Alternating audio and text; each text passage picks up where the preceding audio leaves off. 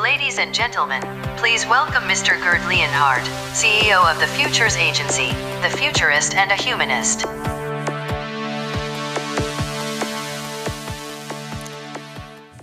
Thank you, Corti. Tobiano.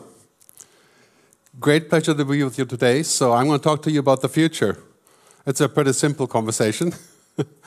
I'll try to dive in a little bit deeper. You know, the last, I've been doing this for about 15 years. Um, and I've spoken maybe, I don't know, almost 2,000 times.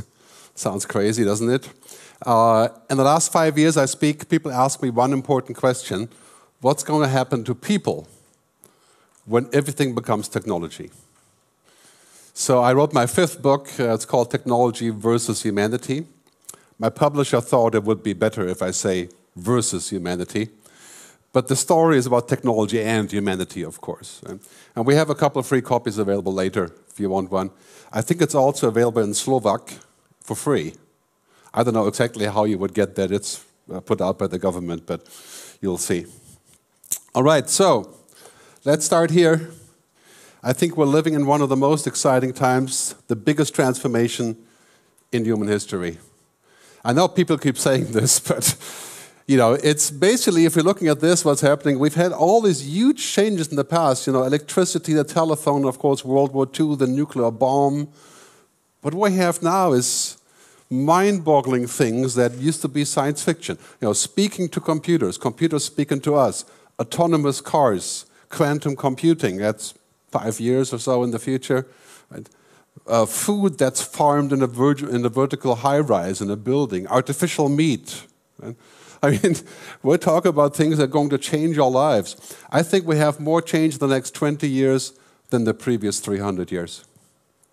If you have kids, you got to think about this because our kids are going to grow up in a world that's so entirely different than anything that we've known. I think the kids of our kids will not know how to drive a car because the car you just command with your voice. They will live to be 100 years on average, maybe 120. If that's good or bad, we'll have to define. Obviously, a huge shift in how we work. And I think really part of that is that the sciences and technologies behind this are all coming together. Now, we used to have innovation in biosciences and those kind of things, but, but now it's robotics, it's artificial intelligence, it's quantum computing, it's big data. I mean, it's all happening at the same time. So, scientific and technological innovation at a very fast pace. So here, basically, what's happening just is one example. You know, in, in the medical uh, field, some of you may be in that business, we're looking at the complete convergence of technology and biology. Now think about what that will do for the pharma companies. You know, uh, do you really think in 10 years we're going to take a pill for our cholesterol?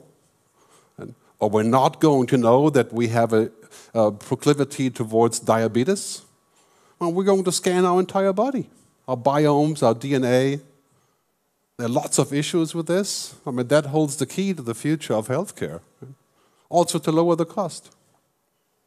So we're going to see a lot of things that we think, you know, were basically science fiction. But if we keep on thinking linear, you know, one, two, three, four, five, six, seven, that's bad. And it's very hard for us to not think linear because we're human. You know? We don't live like this. Humans live like you know, we learn a little bit, and then, you know, nature is cyclical. So nature goes like this, it goes up, it destroys, comes back up. Technology doesn't do that. It explodes. It's hard for us sometimes to understand this. So, science fiction is becoming science fact. And so, the question that we have to ask for our business and for ourselves is the question of what if? The German car companies, seven years ago, were looking at this question saying, well, what about car sharing? That's, of course, an oxymoron in Germany. You share your car, and you own your car. you make perfect cars. And, of course, electric cars, autonomous cars. The question is, what if? And now, today, the car companies are saying, okay, the future of the car is probably not to have a car, to share it, to lease it, to rent it, right? To order it on demand, to get mobility services. We'll show you a short clip with some examples.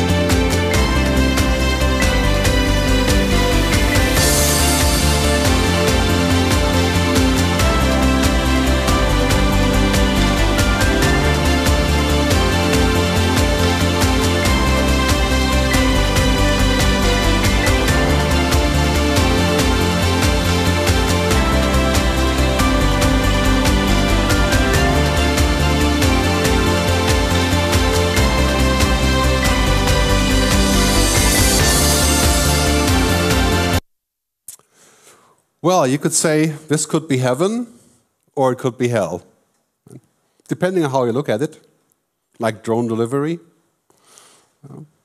In Switzerland, where I live, we're not so excited about the drones, but it's really interesting to see all the things that are coming to us in a very, very quick pace. So this is the key question of what if and what can we do about the future. One thing is for certain the future is very unlikely to be like the present, no matter what business you're in. I used to be in the music business. We sold records. What do you sell today in the music business? Access, information. Spotify, you guys know Spotify? And 10 euros for 20 million songs. Music is free. So, what do you sell in music? You sell the experience, what they call the experience. Completely different. So, we have to think about the future in an entirely different context, and it's very important that we do well what is, you know, we have to execute right, but we have to think about what might be. It's a very big cultural challenge for us in Europe. You know, I, am German, I live in Switzerland, but I lived in the US for 17 years. And Americans always think about what might be. That's just the way that things are there. you always think about how you can change things. And we think about how we can perfect things. In Germany, we have an engineering culture which is great. But the rest of the world is moving towards an experience culture, creating experiences. So bringing those two things together, that's quite a mission, you know, the present, uh, the future. So in my book, chapter three, you can download this for free, megashifts.digital, in uh, 11 languages. Uh, I talk about the megashifts, and this is really funny. A lot of people ask me to come to speak about digital transformation. And I say, well, I'm not going to talk about transformation anymore because if it was so easy, you know, we can just say, okay, everything we don't know is digital transformation. It's actually a lot more than that. It's 11 different things. I call them the mega shifts. And what we have here is they're also percolating across each other, and it will take all day to explain it, so I'll just explain some of them. Cognification means that systems are getting smart. Machines are learning. You know, they're not learning like humans, but they're recognizing patterns. That's called AI. That's a bad word, but okay, I'll explain why that's a bad word. But machines are learning you know, context, they're understanding situations. And we can virtualize things. Like in production, you have digital twins. You know, you have a machine in real life, and then you have the machine that's uh, on the virtual network that you can monitor.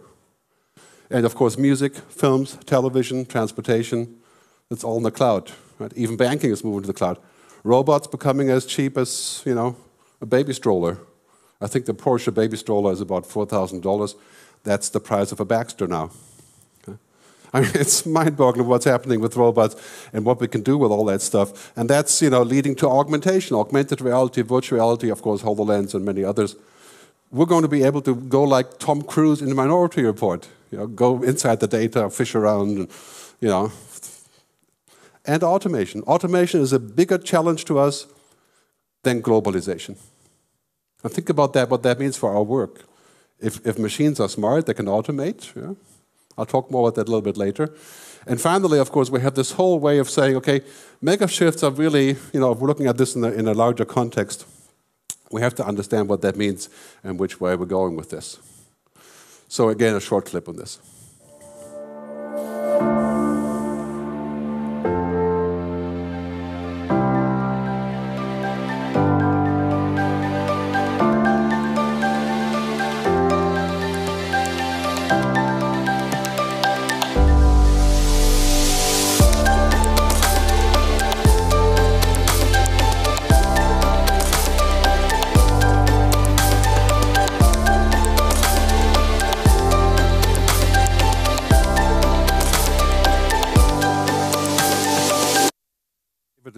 The KONE elevators. You know, people are actually buying elevators now, and they're saying, well, if the elevator doesn't talk, parenthesis, and doesn't communicate, we're, we're buying from a different brand because this brand can talk to us. It's funny, you know, seven years ago or six years ago, I, I test drove a, a, Tesla, and I almost bought one just because it had the big pad in the middle. You know? It could talk to me. And I could, I could speak to the Tesla, I could say, I want a cappuccino, and would get me one. I remember I was in the car and I was thinking like, what can I do that's going to make it a hiccup, you know, in the system? And I said, I want to listen to Black Magic Woman by Santana. He just played the song. So I almost bought the car just for that, the experience of being connected. So here's the most important thing technology is actually not what transformation is about. Technology is a tool, powerful tool. It's about culture, mindset, the connected mindset. You know, sometimes I say jokingly, we're going from an ego, an ego economy, from a, a place to where we are the wheel, to an ecosystem, you know, to where there's many wheels. And Microsoft itself is on that transition, you know, from, as I would say, from ego to eco, from a networked organization. So this is a really powerful thing. We're not going to be fast enough for the future by ourselves. We're going to work with startups, universities, research institutes, other companies competitors. It's now about hyper collaboration, not about hyper competition. Every time you compete with somebody, you should ask the question can we collaborate instead and move faster? That's the key question. I mean, that's what companies do. The top 20 companies in the world, all, they're all digital companies, no longer all, all companies, banks. That's what they do. That's a lesson we can learn from the digital economy. So I'll talk to you about the game changers that are driving this, and there's quite a few. Uh, I'll, I'll just skim the surface a little bit on this, but it's important to understand. You know, there's nine game changers: data, cloud computing, which is yeah, that's been around for a while. The Internet of Things, environment, networks, artificial intelligence, quantum computing, the blockchain, and clearly that's a huge discussion right there. 3D printing, additive manufacturing, virtuality, and genetic engineering. And they're all happening at the same time. You may have heard about this thing in the, uh, in the paper the other day. Uh, the, the Chinese doctor, who was the first doctor in the world to actually use CRISPR Cas9 genetic engineering to change the genome of a, of a, of a, a couple uh, twin babies so that they wouldn't get HIV. I mean, it's here. That sounds like straight out of science fiction. The important part is for us we have to understand that we only can do those things if they create human value. And with that, I don't mean monetary value. Part of human value is, of course, monetary value. Clearly, that's part of the discussion that we're having. But it has to have, have human benefits. And there are some companies and some things in the, in the digital universe, like Facebook, where it has flipped from creating human value to creating monetary value primarily. That's too bad. That should be a lesson for us. You know? In the end, if the users don't trust us anymore, we're finished. No matter what the fancy technology is. It's especially true for business to business applications. So, three things that we have to focus on when we talk about the game changes. Data is the new oil. That saying is 15 years old. I, I said this 15 years ago, and people were like, Oil? What do you mean, oil? Yeah, the most powerful companies in the world today are not the oil companies, they're the data companies. Artificial intelligence is the new electricity, puts the lights on, and the Internet of Things is the new nervous system. McKinsey says roughly $100 trillion revenue shifts here.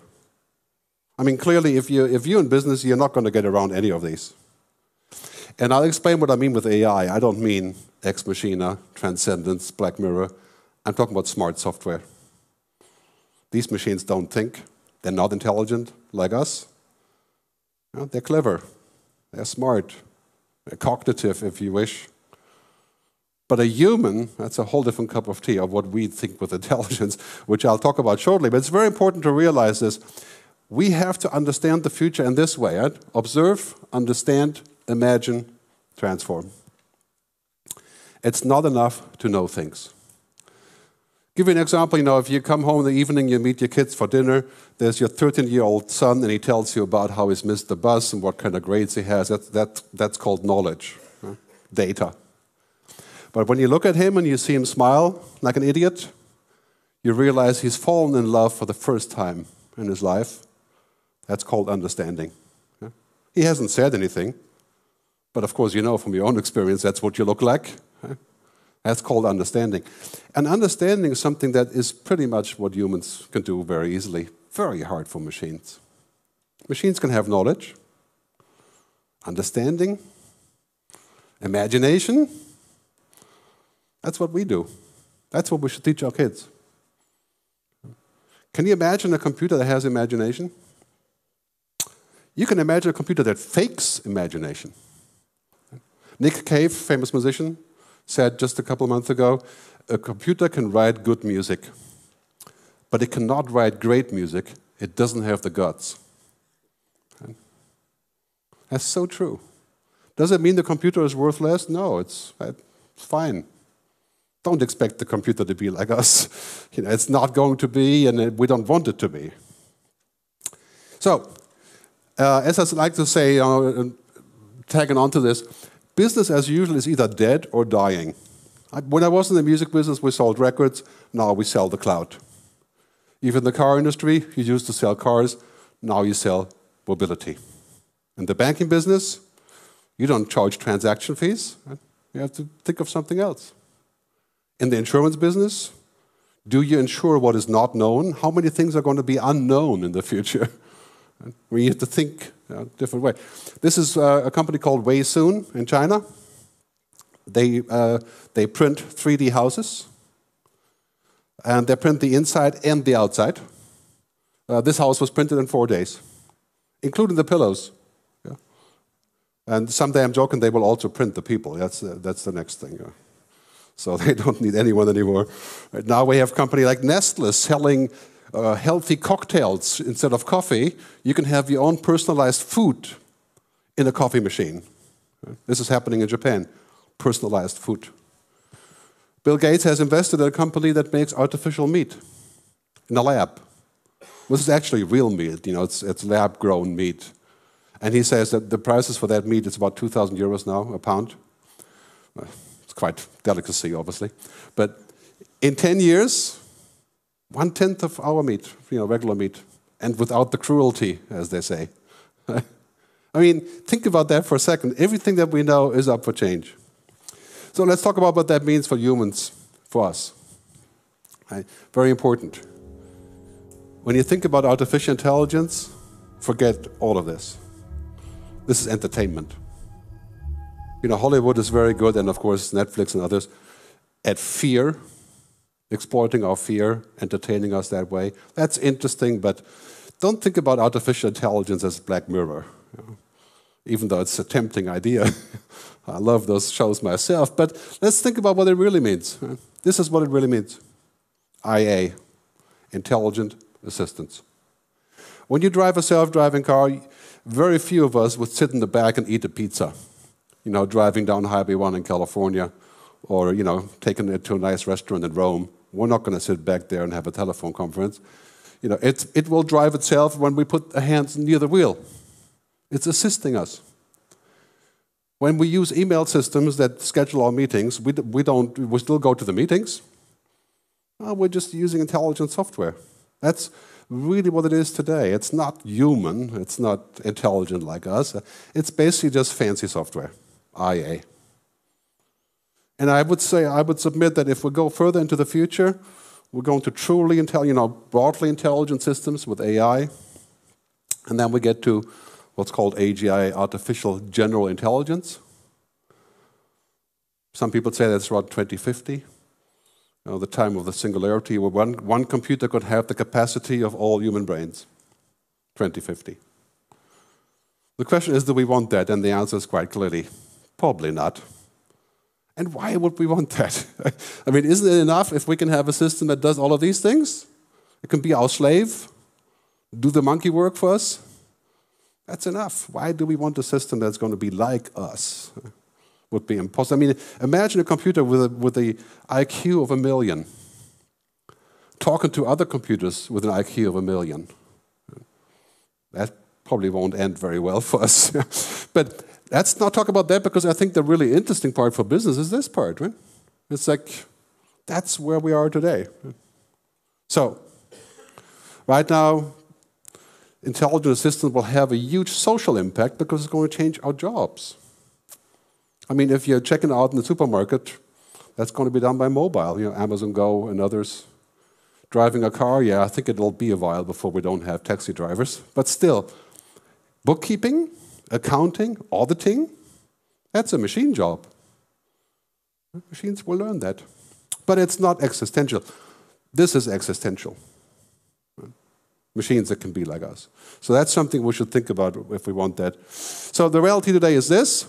If you drive a car like this, a Tesla, you know, this is pretty cool, but I'm still there.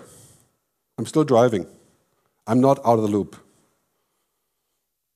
Is it going to be uh, two years until we can drive the Tesla worldwide, and just sit in the back and read the newspaper? And no. Is this helpful? Absolutely. But here's the bottom line. My colleague Luciano Floridi says in AI researchers, algorithms can outperform human intelligence when it is not about human things. Emotion, understanding, language, interpretation, consciousness. In other words, the donkey work. You know, facts left and right, checking zeros and ones, if this, then that. That's what machines do. It'll be very helpful for this. Will people be unemployed because of this? Yeah, maybe some truck drivers will eventually feel that. But it's still, you know, we still have time to think about how, what that means. And the bottom line really is we're going into this world. We're going to a dual fold world. One is about algorithms, technology, and the other one is about what I call in the book androrithms, the human things. And just as a reminder, so you know what they are thousands. Moravec, a famous researcher in AI, said, whatever is very hard for computer is very simple for a human, and vice versa. These skills or traits, ethics, empathy, consciousness, values, mystery, those are human skills. We don't want to take those away. We want to strengthen those. Let the machine help us with the other things. That's our future. And that's what our kids have to learn. I mean, if you're going to do anything with your kids, make sure they have empathy. Make sure they can imagine things. Because in 10 years, 70% of new jobs have not even been invented yet. Our kids have to invent their own job, and they have to keep changing it, and have to keep learning. They're, they're going to, you know, compete with machines on knowledge. No, that's not going to happen. In 10 years, machines will learn every single routine that does not take human skills. To some degree, at least. Right? There's a question of how far we go with this. Imagine a computer. I think the latest numbers are that computers can read roughly about a million books a minute, AI systems. Imagine a computer that reads all of the books of philosophy. And there aren't even a million books on philosophy. But the computer reads all those books. Takes less than a minute. Would you call the computer a philosopher? Well, I think in Europe people would shake our heads and say, no, no. It's... But he could tell you, page 55 of Jean Paul Sartre, the following quote instantly. I can't. Right? But I can be a philosopher not knowing that because I have understood it. The computer has all the information, but has no understanding. Uh, it, it, doesn't know what it feels like to have pain, which is a central aspect of philosophy. doesn't know. So, data information is not knowledge, is not understanding, is not wisdom, is not purpose. And I put the asterisk there because data information is a certain kind of knowledge.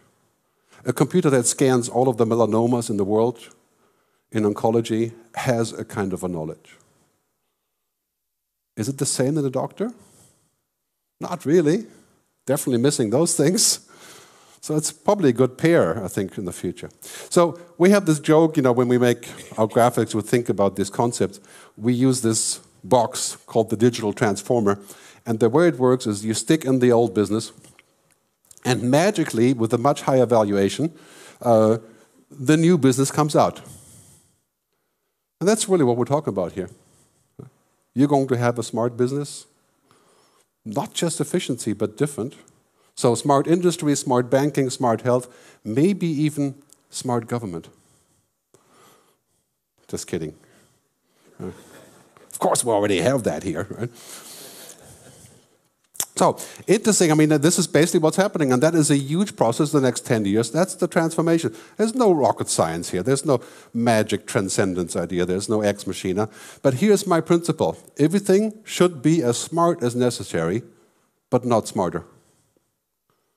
I'm riffing off Albert Einstein here, who said everything should be as simple as possible, but not simpler. What happens when systems get too smart? A, we stop thinking, because we leave it to them. We abdicate. Right? B, lots of mistakes because they really aren't that smart. Because, you know, it's a black box, so we, we just trust them. We have to be very careful with this. How smart is the system? Is it human? Does it understand? Should we have a machine decide which criminal leaves jail or not? Probation. Does the machine really know what it feels like to be in jail? Or to have regret? I mean, these are not excessively, you know, they're not trivial topics. But this is what's happening with artificial intelligence. I think very important for us to realize we have this quadrant.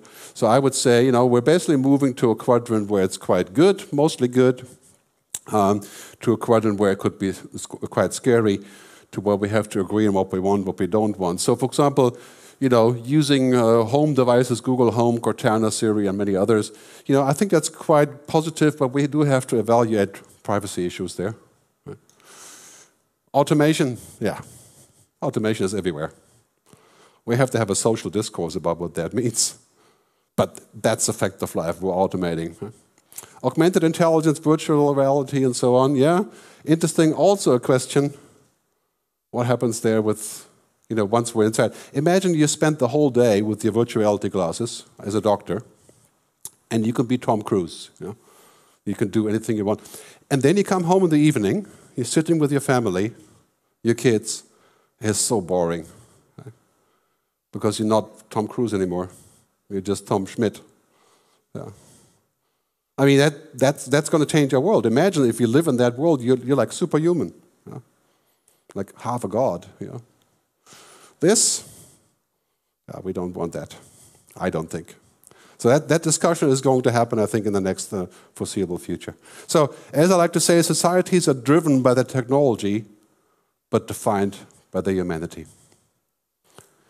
Do not let your values be defined by technology. That's always a very bad idea. That's why we need to come together to think about what that means. Brings me to this topic digital ethics. The number one topic, as Gartner said for 2019, is how we use technology for the human good.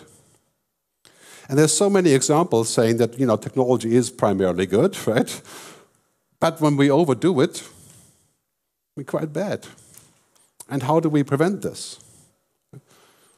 Here's the fact when exponential technology takes home, next 10 years, we're going to leap 100x. It's no longer going to be about if we can do something, but why and who the most trusted company wins. Right now is the company with the biggest computers that wins. And the most number of users. It's just simple sort of metrics. But this is going to change. This is going to be the big question. And in your business, no matter what business you're in, it's going to be about that. Why do people come to you? What do you have that's special? Who are you? What do you stand for? Why do you think people are starting to feel mistrust towards Facebook, for example? I don't know if you feel mistrust, but I do. I left Facebook last year. Because I'm thinking, like, you know, this is probably not criminal what they're doing, but it's unethical, in my view. So I'm feeling like, yeah, I'm not so sure I want to give them all this information so they can keep harvesting it. So here's the challenge, I think, for us in technology. And this matrix from the, uh, from the World Economic Forum you see all these symbols about benefits and risks. So to the right are the benefits of technology, and to the left are the negative consequences, the risk. If you're looking at the top here, the top three things, the Internet of Things, genomic engineering, and artificial intelligence, they are in the upper right quadrant, which means most benefits, most risk. So what are we going to do? There's no way we're going to step back and say, we're not going to use this because it may be dangerous. We're not talking about the black hole here. Right? We're going to have to figure out how we devise rules. Everything that's powerful needs rules, whether it's guns, nuclear weapons, genetic engineering. And artificial intelligence is, by all the means, extremely powerful tool. So we have our friend Satya. I think some of you may know who he is. Um, this is the key question. So I have a short snippet from it. Uh, accidentally, I do use SUD also for my other speeches, not just here, but because the quote is interesting how do we build software that's secure by design, right? We had to really do a lot of re-engineering of our processes, teaching of our own engineers on what does it mean to do threat modeling in software so that we build more robust software. Same thing with AI. Uh, we have to have design principle. Any business, any person who's going to use AI to make any decision of consequence, your child's education, you are going to want to know and have transparency and explainability and trust in this technology. I will tell you there'll be no adoption of AI without that. So it's an interesting debate. You know, it's just like the cloud. There's really no way around the cloud. I mean, if, if today you're going to decide you're not going to use the cloud, what is it going to mean for your efficiency in your business in five years? That's uh, mission impossible. I mean, everything is in the cloud.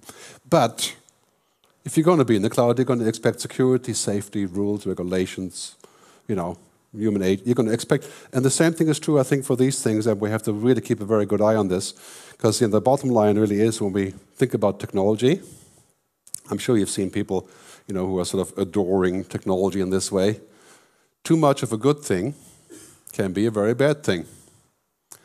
That goes for alcohol, food, cigarettes, you name it, but it goes for technology. So when we think about that becoming sort of the, the, the new normal, you know, like the, the addiction of the, of the uh, social media crack, uh, so to speak. Uh. Yeah, and of course, you know, getting all of the data, scanning all the data from us, that's not necessarily a bad thing, but give me some control, you know. Let me figure out what are the limits of this. Right now, it seems like anything is possible. You know? Next thing we know, our DNA is in the cloud, and somebody will make a clone and ask me for $100,000 you know, to kill the clone. You know? So, I mean, look, governments must regulate, supervise, and Satya said so himself, CEO of Microsoft. Users must make informed choices, not use, do use, and industry leaders must be proactive. We must actually be accountable. And this is new. The first time this year where industry leaders are saying, you know, CEO of Apple said the other day, um, Tim Cook, he said, technology can do great things, but it does not want to do great things. It doesn't want anything. That's so true, right? Because you know, this is just technology. I mean, if, if I ask a computer to make paper clips out of you, if the computer can do it, they would gladly do it to get the job done. You know? This is just what they do. So we have to think about what that means for, you know, we have to think about what that means for privacy, for example. I mean, you know, we know who's gunning for privacy now. Uh, the biggest country in the world, you know, two and a half billion users. I mean, Mark Zuckerberg is more uh, powerful than any other president of any other country in the world. There's something materially wrong with this. Not just because they got there in such a way, but you know, how are we going to have any recourse here? I mean, basically, this is what they do. Right? And they're not using people for this.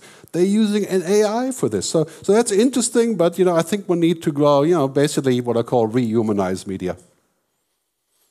And we need to rehumanize technology. Put the humans back in. Keep the humans in the loop. Be certain that what we want is human benefit, not stock market benefit. You know, Facebook is the highest selling digital stock. I mean, if you had invested in Facebook, you would have made the most profit ever in the last four years. And what has it created? A huge threat to democracy. So we're making lots of money, but we're destroying the world at the same time. You know, that's, that's kind of a strange mix. you got to think about that. So this is really important for all technology, that we make sure that it has a human purpose. And that brings me to this. I call it the Digital Ethics Council. And I've been pitching this all over the world. There's a couple of few of them already in existence. Microsoft has a great initiative on AI ethics, of course. Many others have tried. This is not an easy topic. I always say technology is not what we seek, but how we seek. You didn't marry your wife or your husband because they are great technology. What you love at your husband and your wife is not that they're efficient, right? It's the opposite of that. It's not about technology, it's about what you're trying to get with technology, which of course is happiness in some wider sense. So basically what that means is you know, we're going to have to look at all those issues of artificial intelligence and, and of course other technology. We have to be able to understand it, it has to be diverse, we have to move the bias out, we have to create autonomy. The European Commission has great AI ethics guidelines that just came out that everybody is debating. So I would predict that every major company, every country will have a chief ethics officer. And with ethics, I'm not talking about stuff like beliefs or any of those things. I'm talking about keeping it good. That's, that's going to be crucial. Because if a company doesn't respect that I'm human, I'm not going to do business. I think that is the ultimate, the key to our success, really. As I like to say, you know, when we talk about privacy, I speak a lot in the US, and people keep telling me in Silicon Valley that privacy is dead. To which I would say, if you don't have anything to hide, you're probably not human. That's a part of what we are. And that has to be respected with technology as well. So the principle here is, you know, we're going to connect absolutely everything. Our environmental networks, our banking, our food, our DNA, absolutely everything. Exponential, convergent, combinatorial. 10 years, everything connected because it brings huge benefits and solutions to energy, to water, to farming, to food. But the more we connect, the more we have to protect. I know it sounds crazy, doesn't it? Because how can you connect something and then also protect it? That seems like mission impossible. Right? We have to think holistic. We have to think a circular economy, sustainable. We have to put the human in the center. Because if we just connect, like you know, the phone companies used to tell us, uh, the likes of T-Mobile and others, the more we connect, the better our lives is. Yeah? And that used to be true, and now we're thinking like, you know what? Offline is the new luxury. It's funny, you know, in Africa, you go to places in Africa and they're saying, you know, we wish nothing more than to connect. Then us here, we're saying we wish nothing more than to disconnect.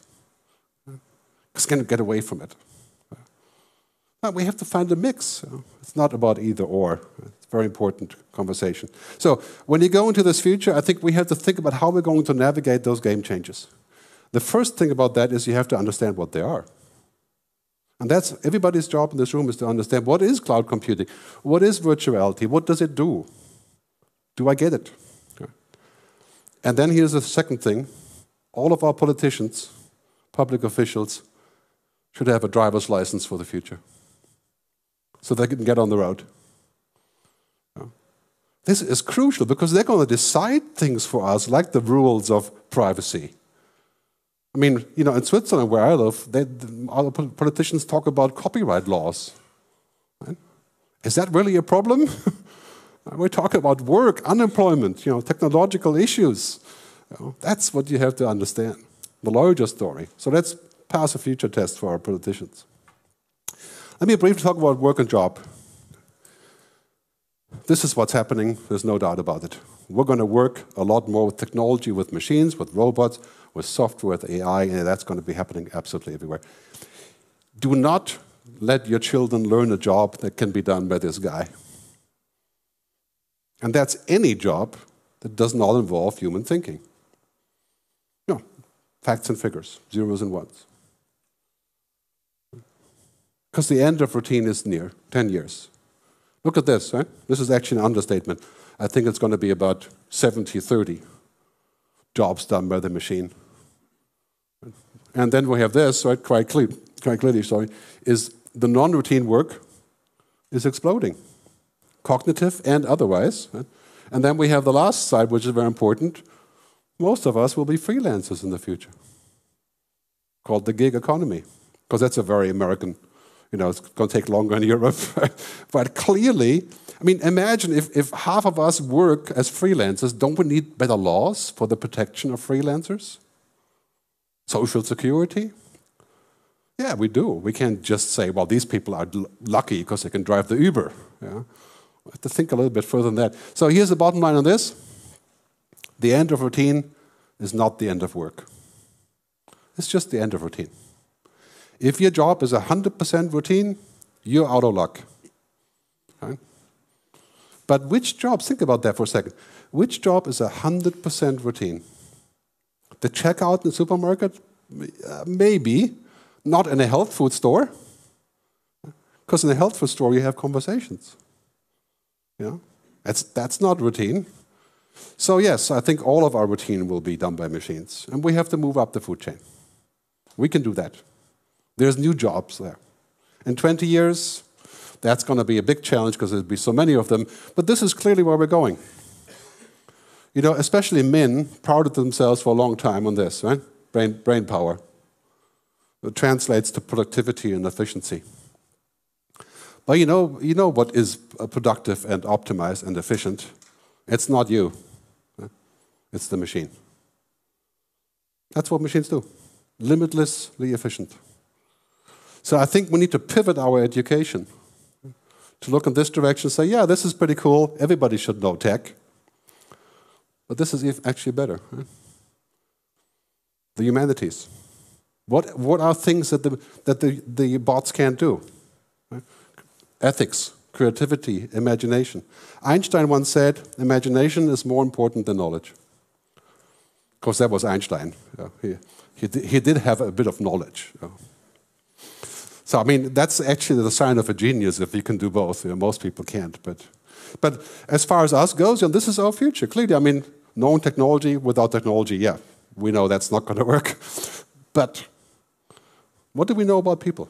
Do we understand the customer? Imagine you sit down with the customer for two minutes. Customer isn't saying anything. Would you still know what the customer feels? Absolutely, because you know, two minutes of saying nothing uh, says a lot. Uh, computer, which is say going offline, know, not wasting time on this. Because he doesn't understand. So this is very important for us to, to go in this direction. I'm going to wrap up. Say basically in this world, this is our future. Right? Binary, simulation, non-existence, that's computers. And they have no limits there. Very powerful stuff, but limited in the scope. And this is what we do. And it should make a good combination, provided that we can protect that we can be this way. Which means that we have to protect our privacy, our data, you know, we have to protect those things like foresight, curiosity. Imagine a world without mystery. I mean, a world where everything is tracked will be a world without mystery, which would be basically saying, okay, probably not worth living for. Because we'd be a machine. So we have to make sure we find a nice compromise there. That brings me to point, uh, one of the last points here. I think technology will enable us to create a new world of logic, new economic system. I call this sustainable capitalism. Some people have called it post-capitalism. That debate would lead far too away there, so I'm going to do this quickly. It's just four things, right? People, planet, purpose, prosperity. I think every single company in the world will pursue those goals in the future. And you can feel this already starting, especially in technology. It has to be a larger view than just saying, you know, prosperity. Just prosperity isn't enough. We need a few more things than that. I'll skip this one because that definitely would lead too far. So, I'll conclude. The future is better than we think. So many people are worried about the future. I know, are you worried about the future? Many people are. If we look at the future, clearly these things are already happening, and those things we have to learn, we have to put them into the mix. But imagine the potential if we can use technology to, to fix water, diseases, climate change, energy, if we can only do the other part as well. This is a huge opportunity working with machines to improve our world. It's also a challenge.